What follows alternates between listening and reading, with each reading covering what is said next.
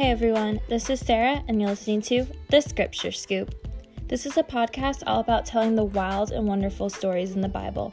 There is no room for judgment, only curiosity. So if you're new to the Bible or have read it through a million times, welcome. I believe the Bible is the living and active Word of God, and everything in it is 100% true and reliable. Enough so that I can base my whole life on it. In the Bible, there are thousands of stories, and over my life, I've come to know a lot of them. They are ingrained in me, and with that comes so much responsibility. That's why we are here. I want to share these stories that I have read about and been told about my whole life with you. I want these Bible stories to become real to you because they are just that these stories are not fiction or made up, but these are real people, real places, and real events that took place. So without further ado, let's dig in.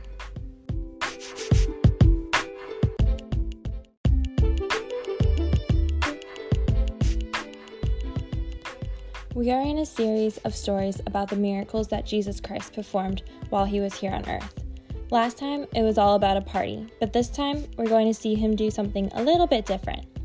This was his second recorded miracle in the Bible, but to be honest, we don't know all the ones that he did that were not written down. But for now, let's begin with what we know as the second miracle.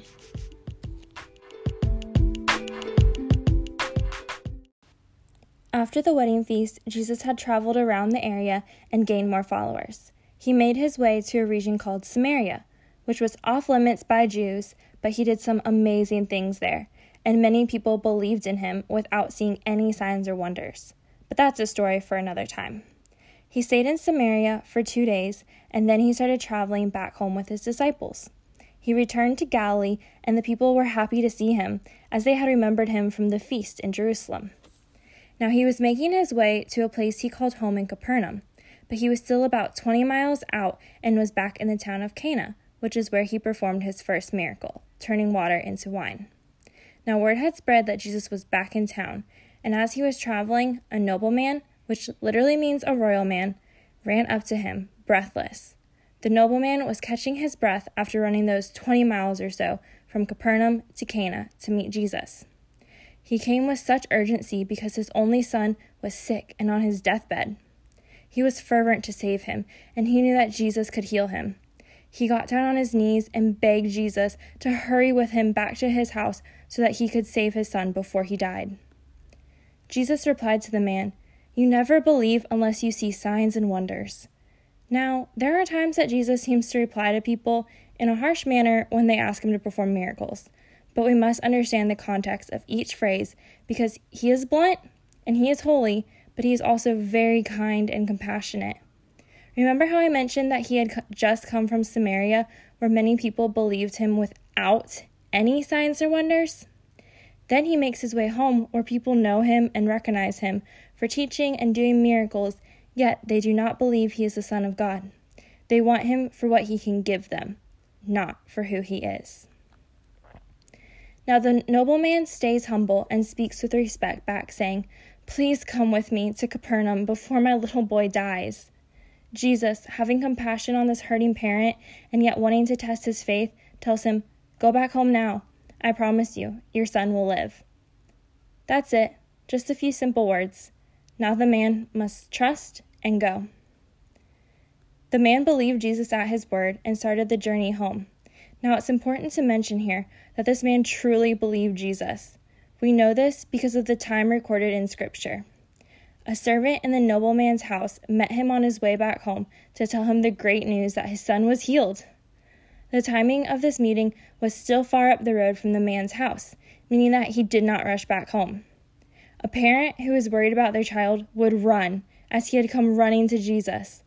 A parent who had faith that his child is safe takes his time, gets a bite to eat, rests a bit before heading home. This man shows just how much he believed the words that Jesus had spoken. When the servant tells him this news, he asks at what time the boy's fever had left him. The servant says, Yesterday, at one in the afternoon. And the nobleman realizes that that was the exact time Jesus had said his son would live. The man had already trusted Jesus, but this knowledge solidified his faith, and when he returned home, his whole household believed in Jesus.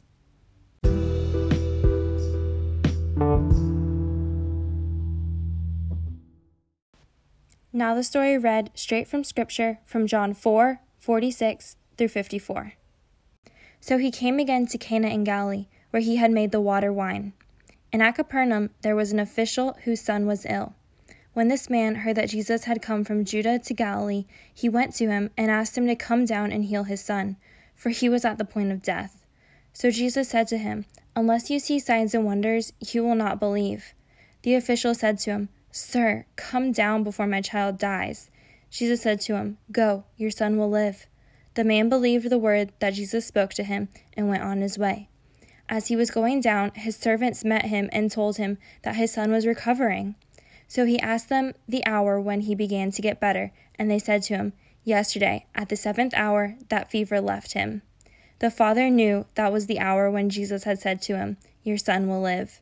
And he himself believed, and all his household. This was now the second sign that Jesus did when he had come from Judea to Galilee.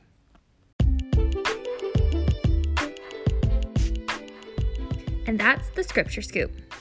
For our visual learners out there, check out our Instagram page at Scripture Scoop. If you enjoyed today's story, I encourage you to hit that subscribe button so you can join us next time way easier.